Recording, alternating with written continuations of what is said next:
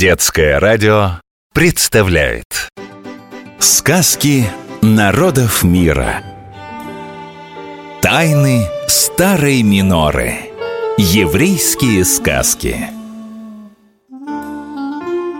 Никто не знает, сколько столетий простоял старый семисвечник Минора в нише занесенного песком древнего храма.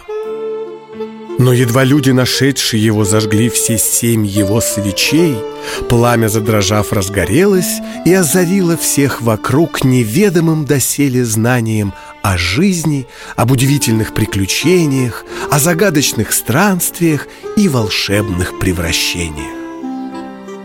В тот самый день семисвечник Минора и рассказал людям эту историю. 99 и одна монета –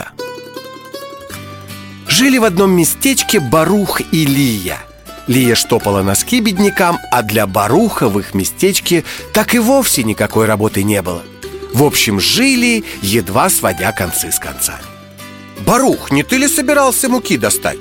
Как я мог такое обещать, Лия? Или я во сне испекла тебе лепешек с творогом? Так вот и не лечь ли нам спать, Лия? И опять посмотреть хороших снов Этим разговором не было бы конца, но однажды Барух решил поехать в город искать работу. Погоревала Лия, но ничего же не поделать. Не помирать же им с голоду, пришлось отпустить мужа. Ну что ж, счастливого тебе пути, Барух. Пожелать счастливого пути на иврите можно так. Дерех цлеха. Это означает «удачной дороги». Провожая кого-то, можно сказать также «насиатова», то есть «хорошей поездки». Приехав в город, Барух быстро нашел себе работу в доме местного богача. Полгода тяжелого труда и вот сто золотых монет у него в кармане. Стал Барух ломать голову, как бы их передать любимой жене, Лие. И надо же такому случиться, что как раз в это время в местечко, где жили Барух и Лия, направлялся один торговец из тех, что торгует всяким мелким товаром. Нитками, иголками, пуговицами. «Так и быть», — сказал торговец. «За небольшую плату отвезу монеты твоей женушки». Эх, только бы не обманул меня этот торговец. Судя по всему, он тот еще пройдоха, подумал Барух Наш пострел везде поспел. Так гласит русская пословица.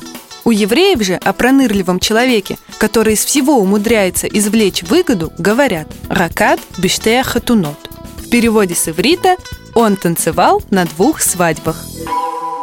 Стали Барух и торговец договариваться о плате. Напиши жене записку, что я могу взять из этих монет столько, сколько захочу, велел он. Барух хорошенько подумал, подумал и написал. Лия, посылаю тебе сто монет. Торговец даст тебе из них столько, сколько захочет сам Приехав в местечко, торговец отдал Лии письмо и вручил одну монету. «Таков уговор», — сказал он и развел руками. «Я даю тебе столько, сколько сам захочу» Как не умоляла бедная женщина сжалиться над ней, торговец был глух к ее мольбам. Еще бы, за чужой щекой зуб-то не болит. Монета. На иврите – матбеа. У нас – рубли. В еврейском государстве – шекель. Самая мелкая монета – агура. Монета. На иврите – матбеа. На ту беду мимо проходил местный раввин. Он славился мудростью и рассудительностью. О чем спор? Поинтересовался он и, выслушав обоих, велел показать записку. «Так сколько монет ты хочешь взять себе?» Прочитав, спросил торговца Раввин. «Ну я же сказал, 99», — ответил торговец. «Значит, и ты должен отдать Ли 99 монет», — спокойно сказал Раввин. «Э, нет!» — возмутился торговец.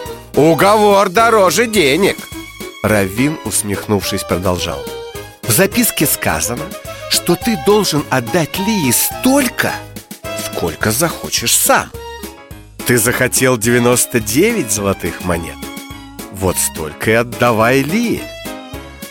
Ничего не оставалось торговцу, как взять себе за услугу лишь одну монету. Уговор дороже денег. Повторяем, запоминаем. Сегодня мы узнали несколько важных фраз и выражений на иврите. Когда вы провожаете кого-то, пожелайте удачной дороги, дерах цлеха, или хорошей поездки, насиятова. О пронырливом человеке евреи говорят «ракат биштея хатунот», то есть он танцевал на двух свадьбах, что похоже на нашу поговорку «наш пострел везде поспел». И последнее слово, с которым мы сегодня познакомились – монета. На иврите – матбеа. Сказки народов мира. Тайны старой миноры. Еврейские сказки.